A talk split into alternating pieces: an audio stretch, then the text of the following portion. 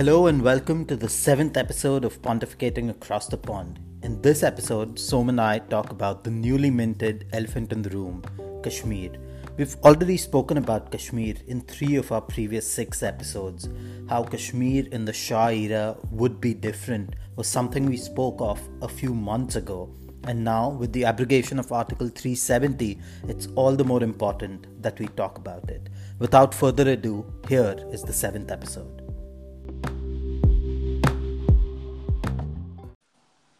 So on the 5th of August today, we uh, saw one of those historic moments out of Lok Sabha. Um, we were talking about uh, the same day uh, as to how, since independence, there have literally been few of those moments uh, that we would literally have to think back to what we were doing uh, when it happened. Uh, this was clearly one of those moments, and um, um I, I, just wanted to um, in with you with some uh, kind of context uh, on the repeal of uh, Article 370. We will get into questions and everything, but I thought it will be a great place to just start uh, with some context into uh, what happened. Uh, the one thing that our listeners need to know in terms of context, and almost everyone does know, was the fact that uh, more than 560 princely states acceded to India without the need for having any special constitutional provisions. And purely in terms of uh, whether India held the popular will of the people of Kashmir, whether the people of the entire state of Jammu and Kashmir wanted to join India or not, was manifest in the fact that they had chosen Sheikh Abdullah as their leader. He was known to be a big supporter of Nehru and India and the idea of India, which was an India for everyone, irrespective of caste, creed, and religion. So he was very close to Nehru, both ideologically and personally. And the people who made him their leader, they knew what he stood for. It's a bit like today when people come out and say that uh, revoking Article 370 has uh, come out of the blue. Well, the BJP and all their predecessors have put it on their manifesto for more than four decades.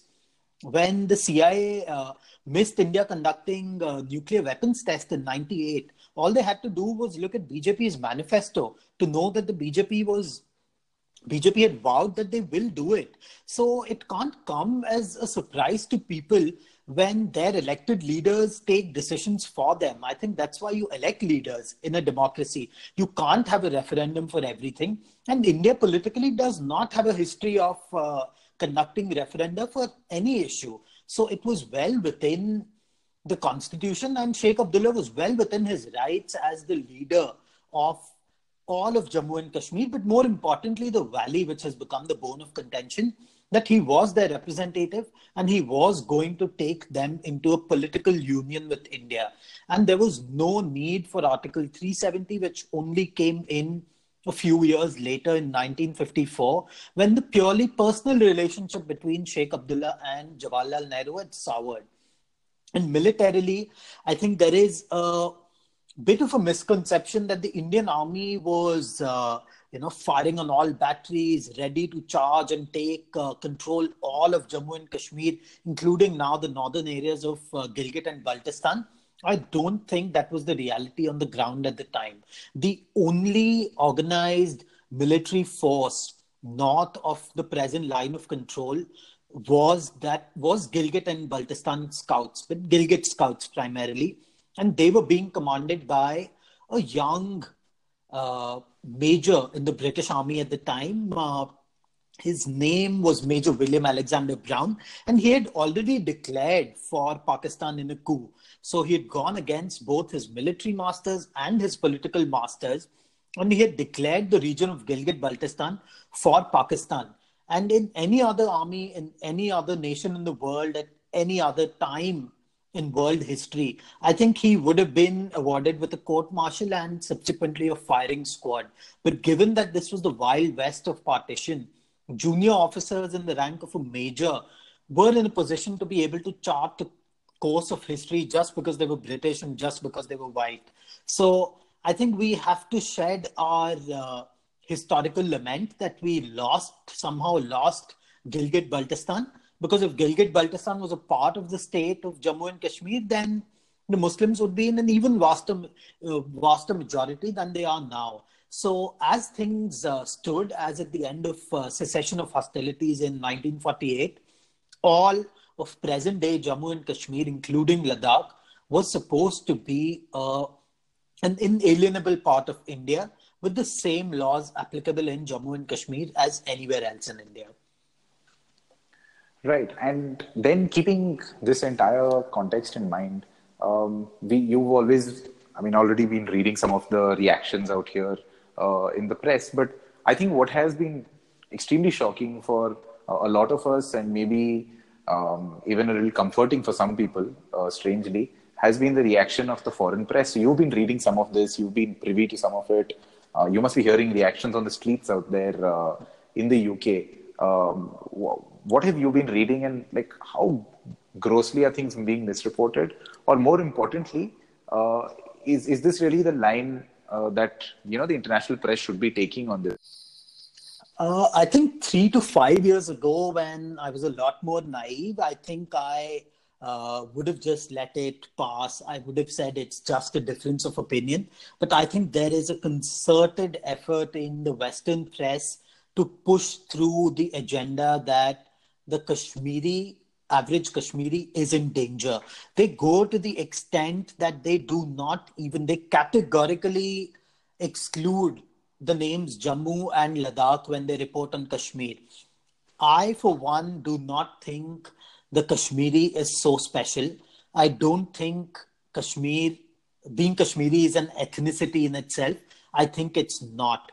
It is just as much a part of the subcontinent as any other part, as Madhya Pradesh, as Balochistan, as Sindh, as Uttar Pradesh, as Tamil Nadu. I don't think the Kashmiri is special in this regard but I think it's the it's to the great credit I think of Pakistan and most importantly their diaspora around the world that they have pushed through this agenda so successfully that no Western major Western publication turns around and even questions what is the state of Jammu and Kashmir. And I don't even want them to or wish them to talk about the Kashmiri Pandit exodus and genocide of 1989 and 1990. Even if you skip that, which in itself is an egregious error, and I think it's uh, you know it's concerted and it's deliberate on their part they misrepresent the history of jammu and kashmir they misrepresent the fact that ladakh is a part of this erstwhile kingdom. They misrepresent the fact that jammu is a part of the erstwhile kingdom of jammu and kashmir. So there's a concerted effort to talk only of the kashmiri cause whereas the state is much bigger than just the kashmiri cause and the state is much bigger than honestly just the valley. Uh, the valley is not representative of the entire state. And in fact, in terms of pure geography, the valley of Kashmir would be the smallest geographical entity in the state of Jammu and Kashmir. So I don't think we a should be looking to the Western press to guide us or enlighten us in any way, shape, or form. But and I think the Indian diplomats and the Indian foreign ministry, I think, should take this up as a challenge. The fact that the Kashmir cause, India's Kashmir cause, has been so unjustly represented in the Western world for more than 70 years now.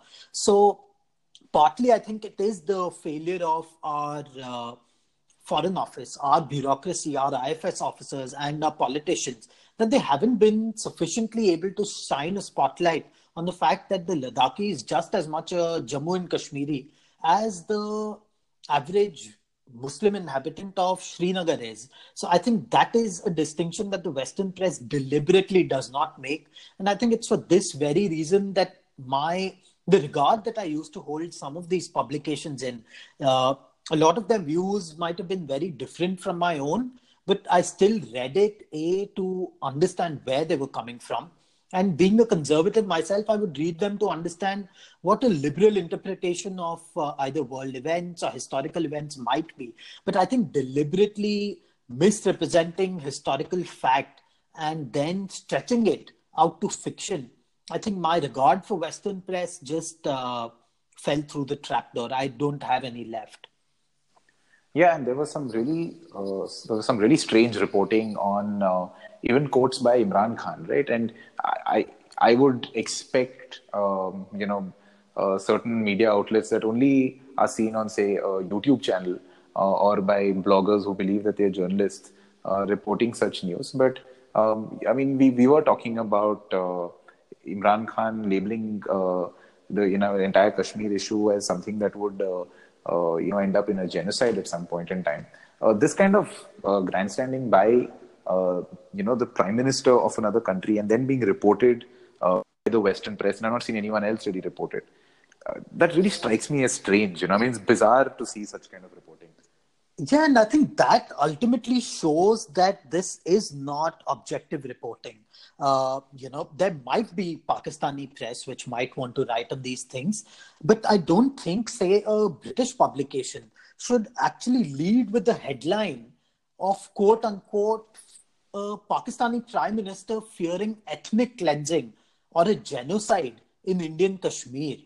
First, that's manifestly untrue and b it goes to show that especially uh, here in the uk uh, the fact that out of say the 1.2 million uh, britishers of pakistani descent about 1 million of them are kashmiri uh, you know from the other side of the border. And most of them had emigrated when the mangla dam was built. So an overwhelming majority of the 1 million are also mirpuris uh, mirpuri kashmiris. So their agenda is very clear.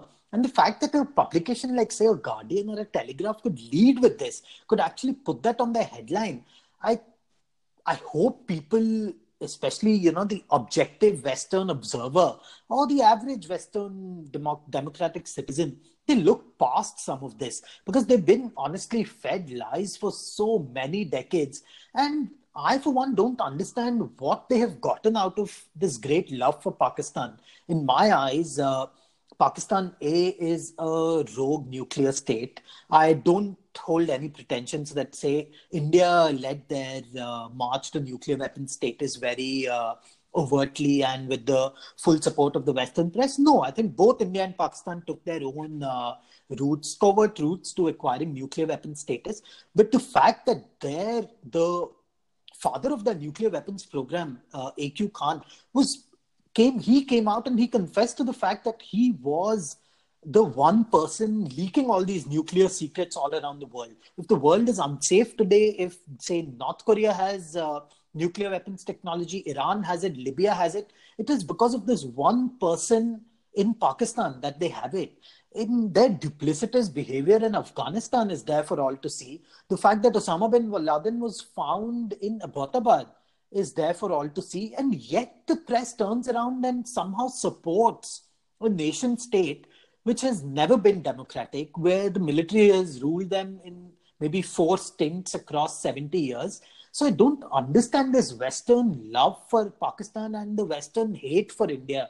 I would only just put it down to the fact that it's fundamentally religious, that it's based on a religion that the West does not understand, coming from dharmic traditions, and more or less an Abrahamic religion is more or less easy to follow for the Western world. But I think uh, both my regard and the fact that I even followed some of these Western publications to help inform my opinion, I think that has been proven to be uh, an unsuccessful, uh, unsuccessful, you know, sort of excursion. And uh, the Western press should be ashamed of how they've reported on this issue. Yeah, and I, and I actually believe, uh, I mean, that's that's a pretty interesting uh, uh, insight, uh, right? I mean that uh, as as as our identity kind of lies uh, in our religion, and that's something that the Western press haven't been able to accept. I also feel that just our leanings over the years, I mean, from Nehru's time onwards towards Russia, for some reason, even till this day, that we have one of the strongest defense ties with them. That just has never sat well with uh, you know the Western press. And while for some reason Western governance has been able to somehow make that you know difference uh, and to be able to understand that difference and to be able to always uh, message uh, Pakistan as an ally that they need and not that an ally that they want. Uh, has seemed to be much more clearer with uh, you know governments in the West versus the media.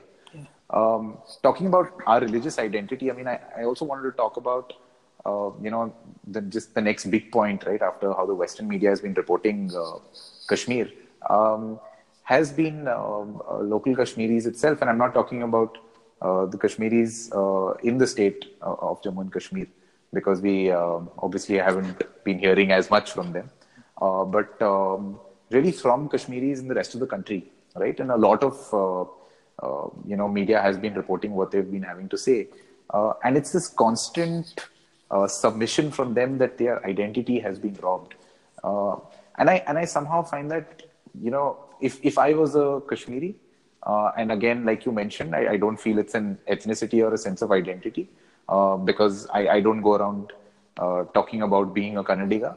Uh, but even if I were to, in context, I feel that it would feel fairly hurtful to associate with an identity that you know, basically encompasses a history of uh, having a constitution and a set of laws completely different from the rest of the country, uh, priding itself on having a set of laws that do not provide any relief for minorities. you know, there, there are accounts of uh, Punjabi Dalits who moved to uh, Kashmir in the 50s uh, and were given jobs as sweepers. Uh, and uh, because there was no provision to be uh, titled as scheduled castes in the state of Jammu and Kashmir, they have remained sweepers, and so have the families since then.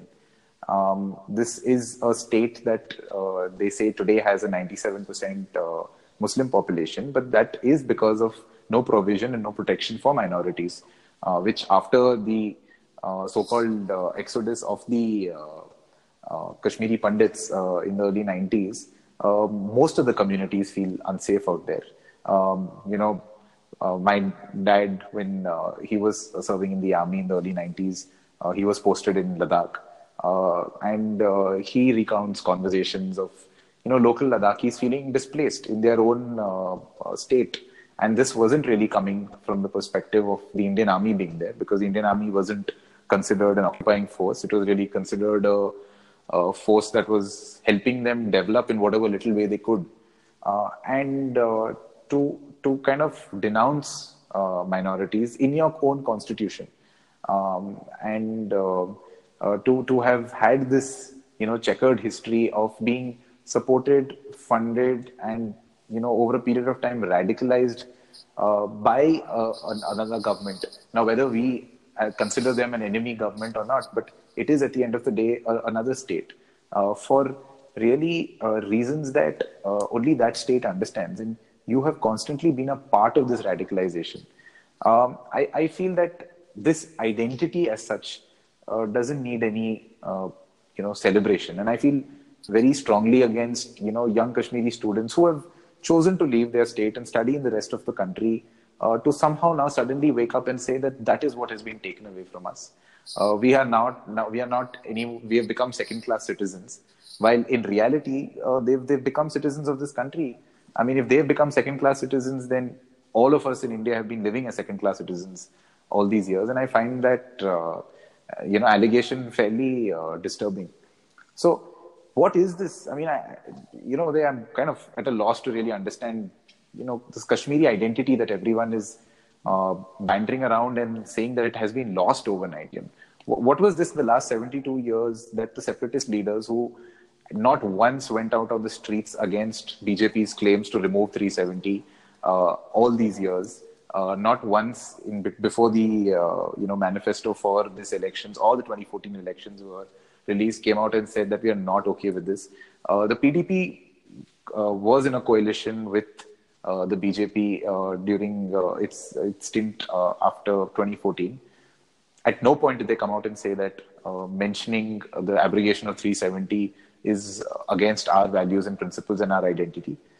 So I do not, I just genuinely don't understand this. How are young people, educated Kashmiris, uh, in favor or you know protecting their so-called identity when it is so clearly against the very essence by which every human in this country is living, whether we choose to agree with it day to day or not. But it is against every essence, isn't it?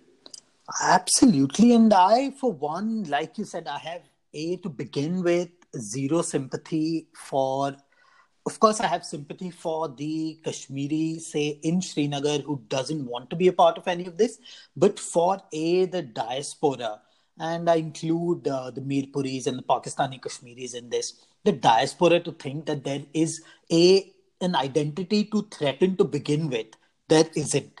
They were just as much a part of the mainstream as any other state, and if say I compare them with the far south of the or the far east of the country, they have far closer cultural ties to the heart of the country than these two regions do. So to begin with, a there should be zero sympathy for the Kashmiri identity. You might have some sympathy for the way the Indian center and the Indian establishment has gone about fighting the insurgency, but even then, I would lay the blame squarely on the shoulders of their political leaders. They have been so happy to rule Kashmir. They've been so happy to charge money from both Delhi and Islamabad for the privilege of doing so that they've let the average Kashmiri rot. And all they have cared about is literally the average Kashmiri. They don't care about, say, the people in the plains of Jammu. They don't care about people in the higher altitude regions of uh, Ladakh and Kargil. And uh, there was this marked ideological shift in 1989. That was the year when Pervez Musharraf wrung concessions from Benazir Bhutto that the army be given the sole responsibility for choosing the date and time and when they would uh, foment these attacks in India. The power was taken away from the politicians of uh, Pakistan Benazir Bhutto in this case, Nawaz Sharif later on. And this was in the aftermath of 1987, which we spoke about last time when we were talking about Kargil. So they, the politicians in Pakistan, they let go of every responsibility they had towards the average Kashmiri. And the Pakistani military obviously started their a ideological warfare. The reports uh, in uh, India's Joint Intelligence Committee briefings that Pakistan was spending up to seven and a half million dollars in the early 90s a month, seven and a half million dollars a month to foment insurgency in the Kashmir Valley. And why are we supposed to have uh, sympathy for uh, the Kashmiri identity, for the Kashmiri cause, when A, they saw fit not to let the right to education come through in the state of Jammu and Kashmir, the ban on child marriage, political reservation for minority and backward classes, gender agnostic inheritance laws, minimum wage legislation. None of them are applicable in JNK due to Article 370 to the extent that India's criminal code, IPC, is not applicable in Kashmir. They follow something called the Ranbir Penal Code, which was formulated in 1932 and named after the Dogra ruler at the time. So, A, my question is given we also spoke about the western press how in good conscience can every single major western publication neglect to mention this i would even let that pass and look at it say as an oversight which i now know is not true. It is a deliberate uh, deliberate effort to not portray it. How can say the indian media also uh, some of the indian media forget to talk about these things? And a, as an average citizen of the country, why should I celebrate Kashmiri exceptionalism when its people are poor, radicalized, secessionist, and they're stuck in the 19th century? Shouldn't this very liberal press take up these causes? Shouldn't they be fighting for these causes? And they turn around and tell me that I'm supposed to hold a sympathy bowl out for them because their identity is threatened. I'm really sorry when Telugu uh, aspirations, when Tamil aspirations, Kannadiga aspirations, Gujarati aspirations, Mizo, Naga aspirations can find utterance in this republic, why should the average Kashmiri uh, cause not find, find utterance in this republic? Because I think ultimately it comes down to the fact that they fight this battle on the plank of religion. And the biggest failure of the establishment, the political establishment in Jammu and Kashmir, has been the fact that they have failed to politicize Islam in amidst the secular republican confines of India. And that is their biggest grudge. But I'm very sorry. It is something that A, a secular republic cannot allow to pass, and B, that people's beliefs should find utterance in the causes that their parliamentarians take up, that their legislators choose to take up. And they haven't taken up any of these causes till now. They haven't taken up the cause of integrating Kashmir with the rest of the country. They haven't taken up the cause of actually modernizing the average Kashmiri. So I don't think, I think we should put out the embers of solidarity that we feel for this average Kashmiri. I'm sure we'll talk about the historical background again going forward. But as for now and how things stand, I don't think A, there is a Kashmiri identity beyond religion. So it is essentially the pan Islamic identity that they hope to appeal to. But B, that cannot be allowed to pass in the secular republican confines of the constitution that we have. And it is this these very confines now that the average Kashmiri has been brought under. He should be celebrating it as long as he doesn't look at this issue through a religious prism. And if he does, then that there is no place for that in the republic. Yeah, and I, and I feel that another huge part of you know this uh, entire conversation uh, around identity uh, is uh, you know non-Kashmiris in the country who are standing up uh, for uh, Kashmiris, or at least that's what they feel they're doing by clearly neglecting a lot of the obvious you know logic in what has happened. Um, I, I, think one large piece that a lot of them have forgotten is uh, you know, there's this there's this constant uh, assertion that uh, what happened in Kashmir can happen anywhere in the country.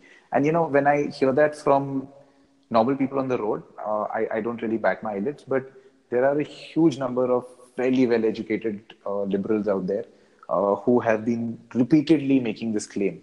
And I feel that this further weakens the entire conversation that can be had on this entire matter.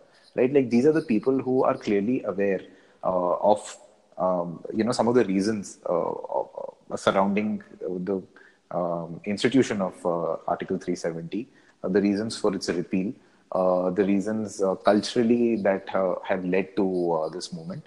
But when they con- consistently assert that something like this can uh, happen in Karnataka tomorrow, or something like this can happen in Maharashtra. I mean, I find it really strange that some of these people who are uh, some of the greatest thinkers on, on history, on on just you know anthropology in this country uh, are incapable of understanding uh, what is not even a subtle but a very large difference between anything else happening in the rest of the country uh, and uh, Kashmir. I mean, it's it's not the whim and fancy of BJP that has uh, led to this decision. It was a clearly well defined part of their manifesto. Their manifesto does not say that if there is communal trouble in Maharashtra, Gujarat, uh, or uh, Karnataka tomorrow, uh, we shall convert one part of the state into a union territory and bring it under our control. I mean, I find that preposterous that those are the discussions that are, we are having. It's it's literally you know like arguing with a child where you know you tell the child that uh, this is not right and the child brings up something from the day before and when you talk about that they bring up uh, something from another day and it I, I you know in if this was stand-up comedy it would have been really funny but the problem is that this is becoming the discourse of uh, you know individuals on, on the streets, and uh, that's really shocking. And you know, Uday, let's let's just kind of broad base this entire conversation, right? Like, let's just take it out of India and. Uh, the, another thing that the Western press have been consistently reporting is somehow comparing what's happened in Kashmir uh, with uh, you know what's what's happened in uh, China with the Muslims um, and with Hong Kong and China yet again uh, Israel and Palestine.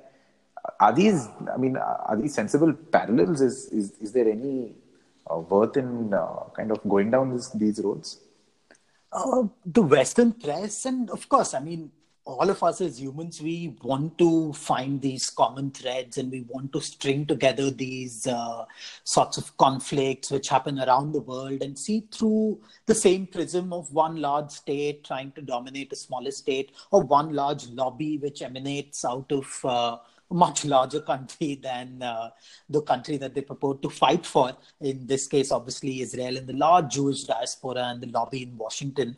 Uh, they of course, everyone wants to see it through a common prism, and I'm sure even we are guilty of uh, that fact. We can understand the nuances of uh, this particular issue in Kashmir much better, I think, than the Western press, which deliberately wants to omit facts. But I think even on some very basic fundamentals, this is manifestly wrong. Like I said earlier, A, the average Kashmiri chose a leader who chose India. So the will of the people was honored.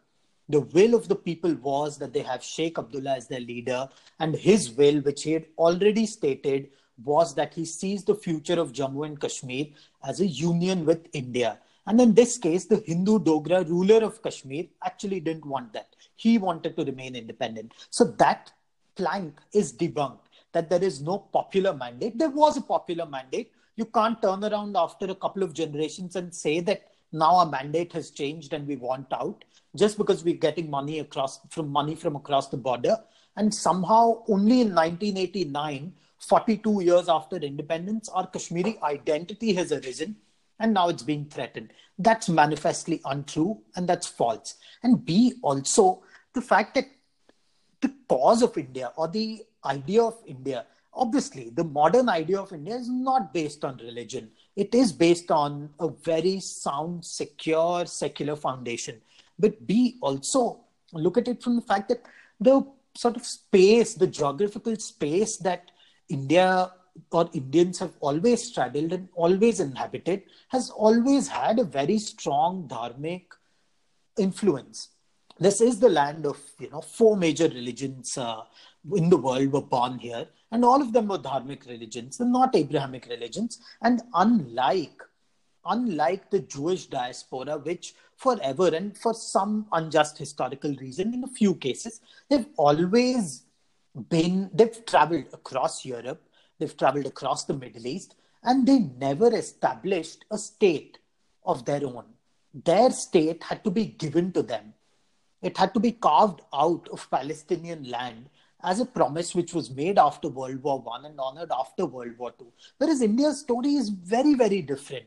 How do you think, despite these hundreds of invasions uh, which happened across the Hindu Kush by Islamic invaders, by the English, by the Dutch, by the Portuguese, how by the french how do you think today the dharmic identity and the hindu identity in india today survives because a it's very old and b the people here fought for it so again confusing it with the palestinian cause or the uh, israel palestine conflict is again wrong and perhaps some parallel might exist with how china treats xinjiang province but then again china explicitly stands against religion. It is an atheist state and it is a communist state, whereas India is not. India is more than happy to accommodate the Kashmiri identity, even though it is based on a religious uh, framework.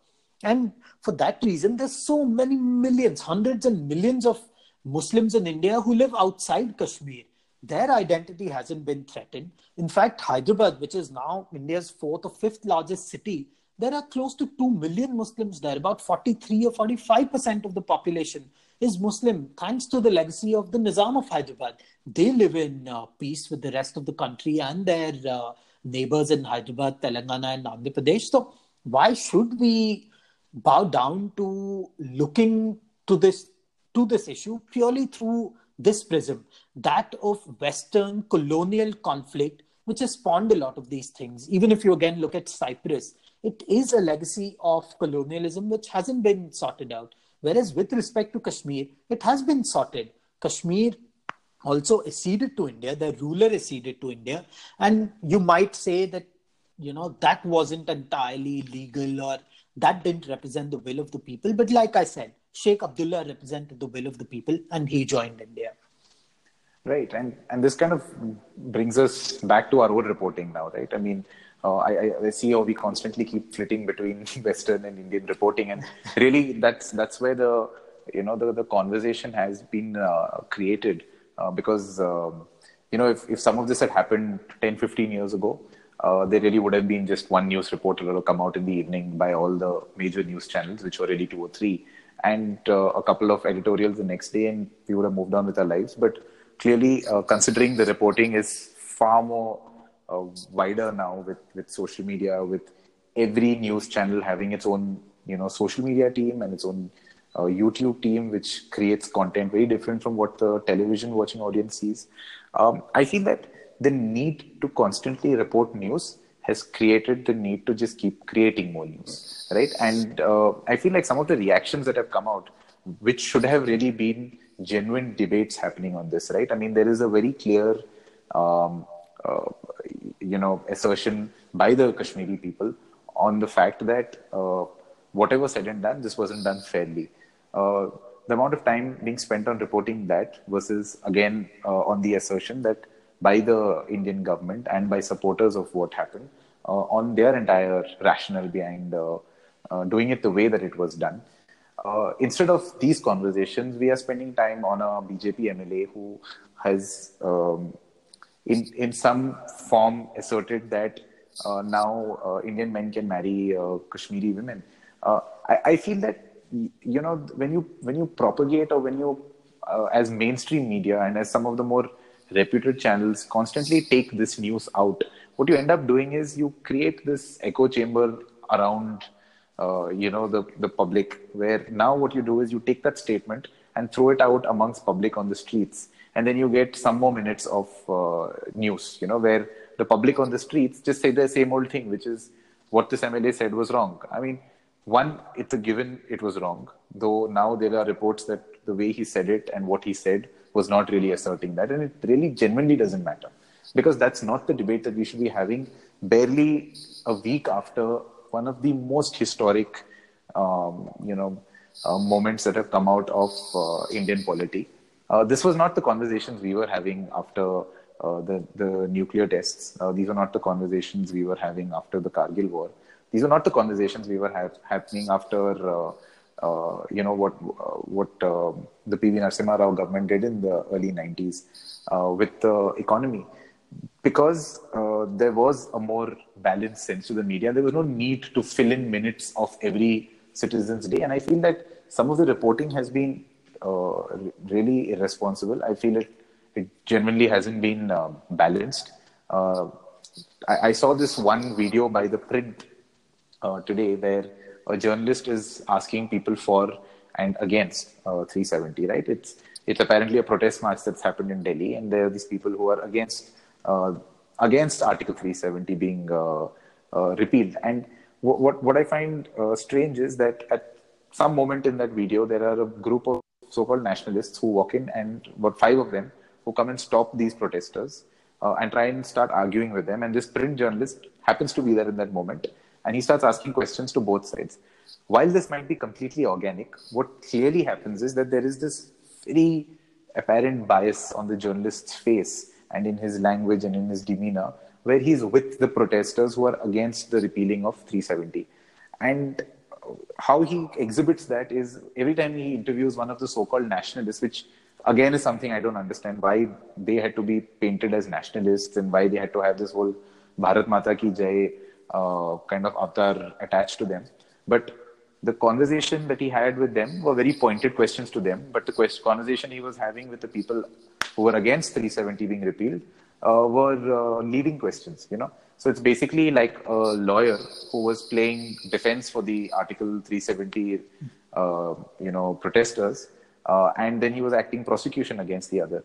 And that's exactly what you don't want from a journalist on the ground talking to the public. You know, those should be questions with answers which are fair on both sides because what he's ended up doing is uh, paint a stronger picture against the so-called uh, nationalists because they managed to find idiots to kind of represent the opposite cause, uh, and they found fairly articulate people to represent the uh, you know repeal of uh, 370, and it's just broken. This this entire reporting is broken because that's how opinion travels in this country. The left liberals or the so-called left of center are watching the print because they're the ones who YouTube pops these uh, videos up to. Uh, and the so-called nationalists are not even watching these videos where they're being shown uh, shown as idiots or people who are in favor of uh, the repeal of 370 are not even being shown these videos. So keeping aside what technology has done to the way we consume news media what is the like what what should be the indian media doing? Because this is unprecedented uh, you know kind of uh, news. And just the responsibility of how you deal with it and how you present it should be better thought out, right? Definitely. And like you said, the fact that we've left the days of objecting reporting far behind, that's very clear for, I think, everyone to see. And I, for one, don't want to only read press or news or op-eds and editorials which conform to my opinion. Like I said, I actively would seek out things which I which I think I don't believe in or different viewpoints, and I would like to do that. But like you said, I think it's become now a very successful meme uh, that on the right you always find idiots on the road who represent the right. Yeah. and you always find a well-educated bespectacled university professor who represents the left. Of course it's an unfair fight. Of course the average person on the road is not going to win that argument for the right or any conservative agenda anywhere in the world.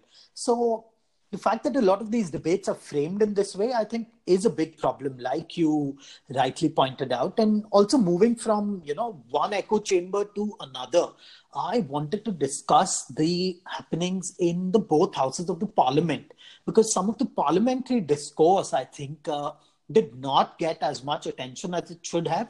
And as much as I support this current government's decision in this regard, and I've more or less been a supporter of their muscular foreign policy, of their uh, positioning, of their operations, defensively offensive operations that they've conducted, the slightly freer rein that they've given to the uh, armed forces. I've also been a very fierce critic of uh, their economic policies.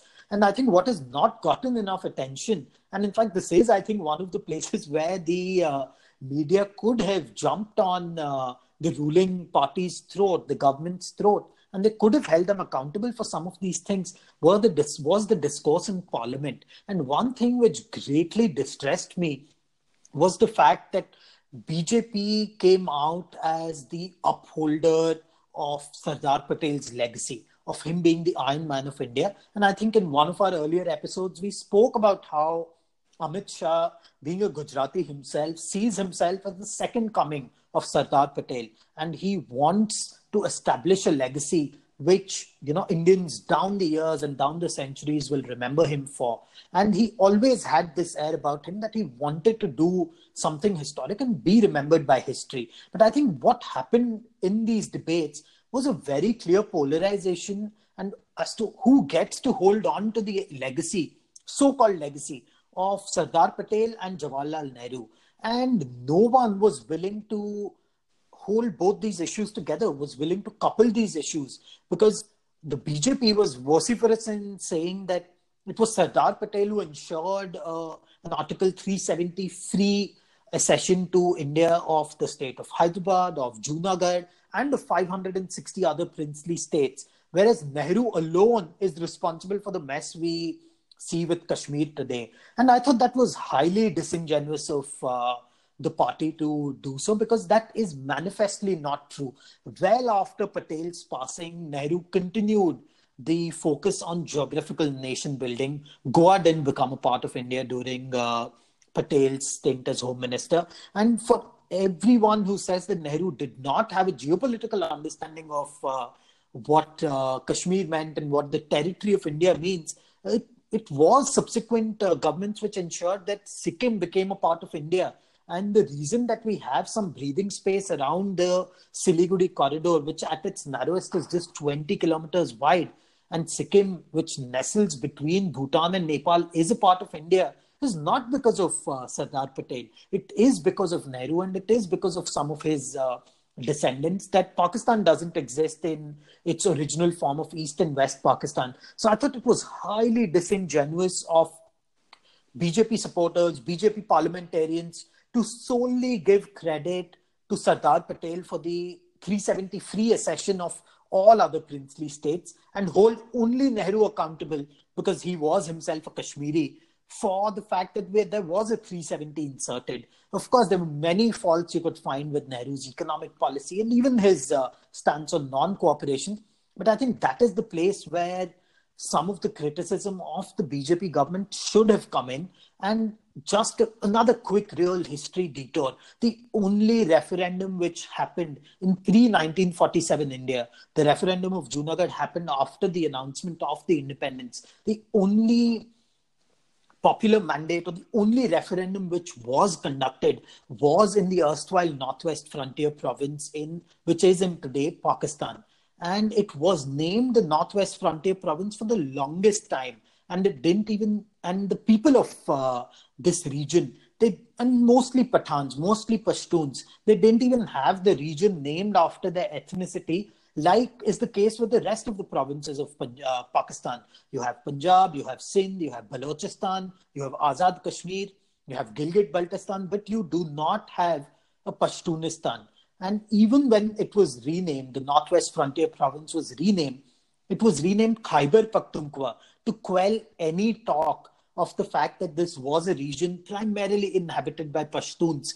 And we are very quick to forget the fact that their tallest leader was a Congress leader. It was Khan Abdul Ghaffar Khan, who we know as Frontier Gandhi or Bacha Khan. He was their leader, and he wanted a united India or he wanted NWFP to be a part of India. And if you consider Kashmir, all of Kashmir to be a part of India, then Northwest Frontier Province is contiguous to that. You should hold Sardar Patel accountable for the fact that NWFP is not a part of India. And the prevailing opinion at the time was that without NWFP, Pakistan was just not a viable state. They were anyway left, in Jinnah's own words, a moth eaten Pakistan and without Northwest Frontier Province, it would Pakistan of today would look it wouldn't you would not be able to distinguish it. And Northwest Frontier Province, as we know now, has in fact become so important for Pakistan. It's the sole reason that the West tolerates Pakistan. NWFP was the place where it was the launchpad of the CIA ISI funded Afghan resistance to the Soviets in the 1980s. More recently, America's war on terror. And for, from India's perspective, it has been the training ground where these jihadis were trained and then pushed into 10,000 of them were pushed into Indian Kashmir in 1989. And the sole reason that region is a part of Pakistan nestled on the fact that they had a referendum in the 1930s against the express wish of the ruling government of the province. It was a Congress government. In fact, Bacha Khan, uh, Frontier Gandhi's own brother, elder brother, was the leader. And Congress, they in fact abstained from voting. They boycotted the vote. And with only a 50% turnout, NWFP voted to be a part of Pakistan. So you don't see the Indian government, the Indian people questioning the validity of that vote. And there is no other place where there was actually a vote needed. Junagadh was overwhelmingly Hindu and wanted to be with India. Again, Kashmir, uh, Hyderabad was overwhelmingly Hindu and wanted to be a part of India.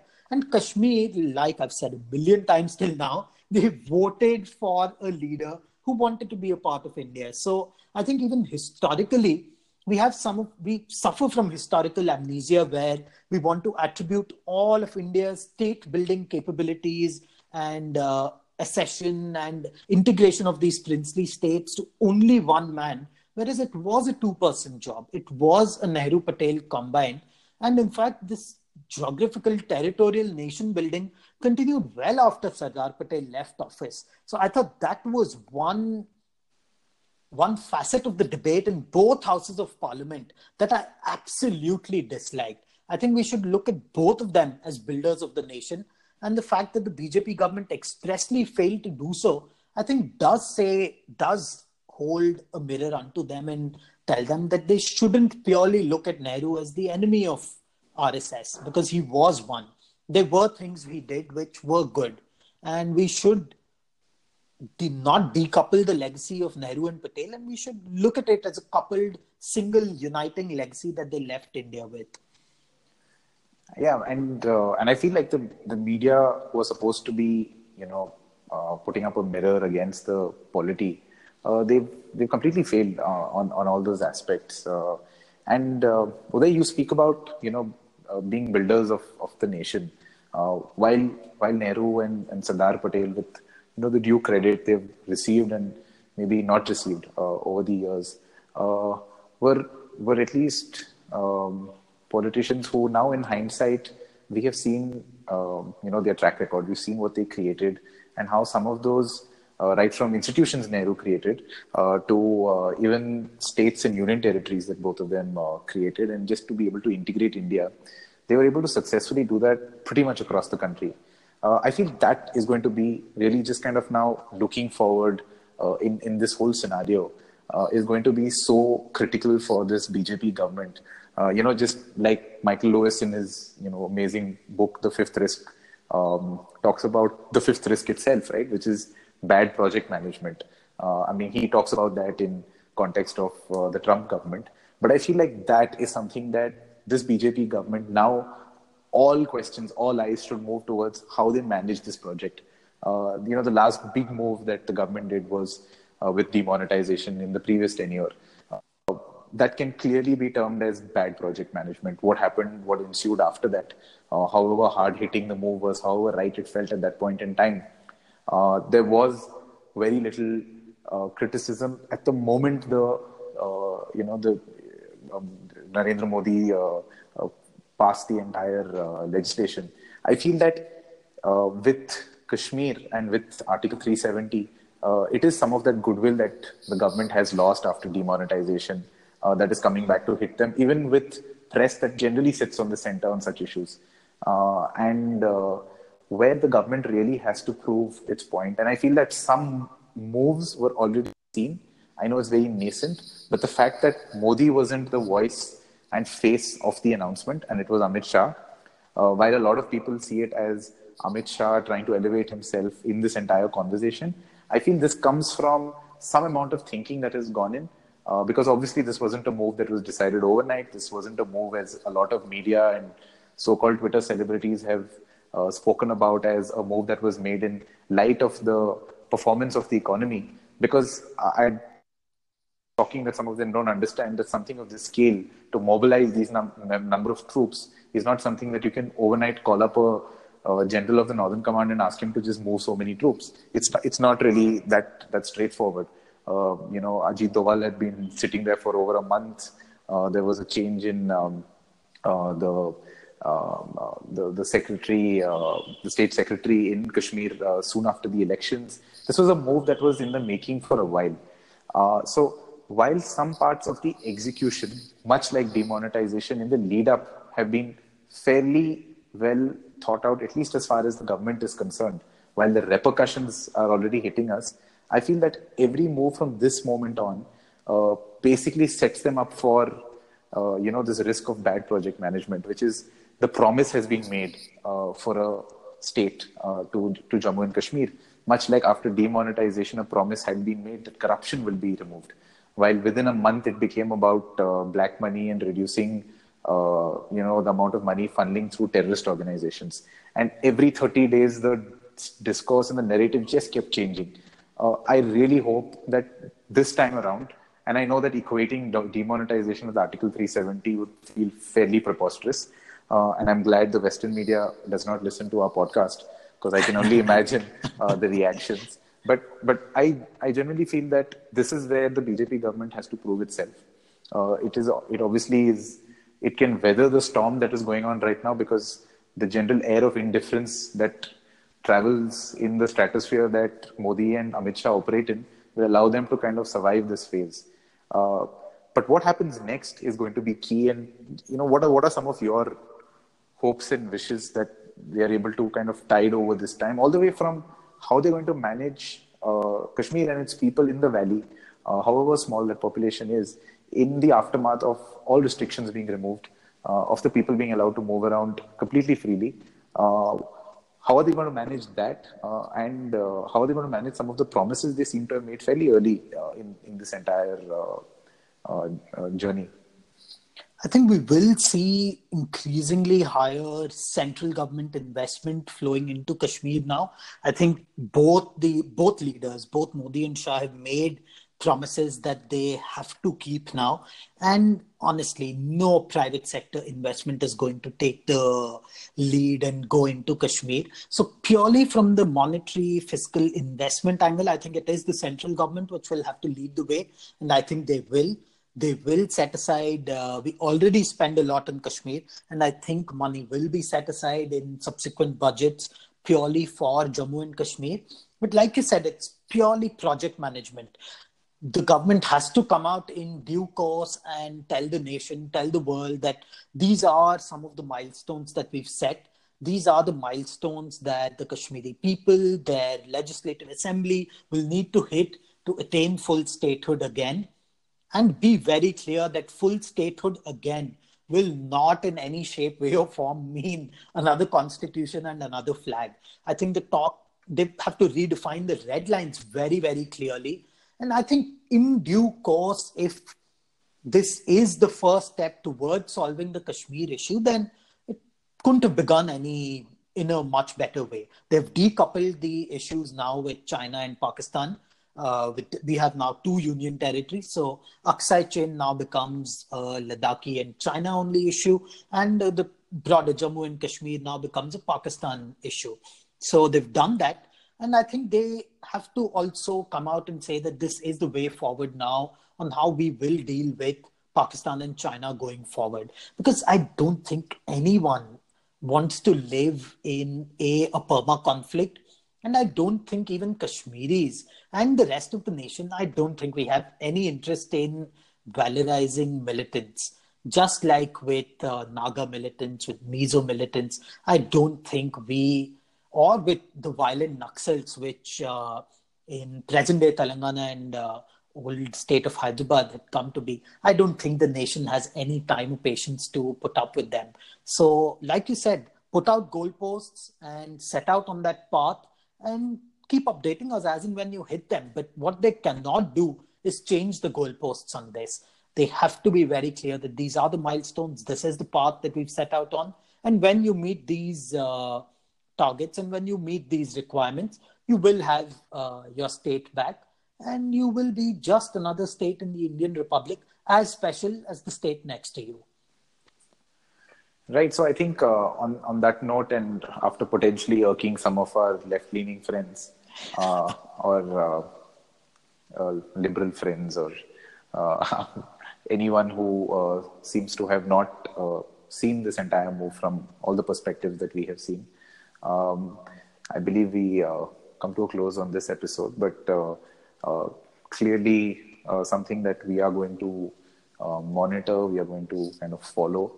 And, and I hope that we continue to do it from both the prisms of the Western and the Indian media because at the end of the day, that's where the narrative is being set. So, on that note, thanks to all our audience for listening on. I know there might have been moments where there might have been some violent reactions on uh, everyone's parts on some of the uh, uh, you know stands that uh, we have taken. But I, I, I genuinely believe that a discourse which is um, you know keeping the context of the the entire uh, history of uh, Jammu and Kashmir and we uh, needs to be in place.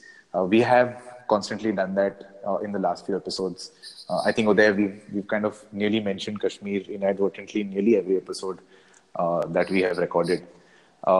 so any notes on the future of uh, of uh, this entire move or anything that you feel that we want to keep an eye on in the coming weeks uh, out here? I think it's the curf- lifting of the curfew easing of restrictions on movement on telecommunications and ultimately we more or less know what the voice of the valley is going to be but i think we will all move on and that includes the kashmiri. I think as long as we keep the discourse civil, as long as we keep it rooted in fact, and we don't resort to triumphalism, I think, like we always say with Kashmir, this is an issue we will keep revisiting. Uh, so it's Kashmir and the economy which have become our bugbears, and I'm sure we'll keep revisiting them in the episodes to come.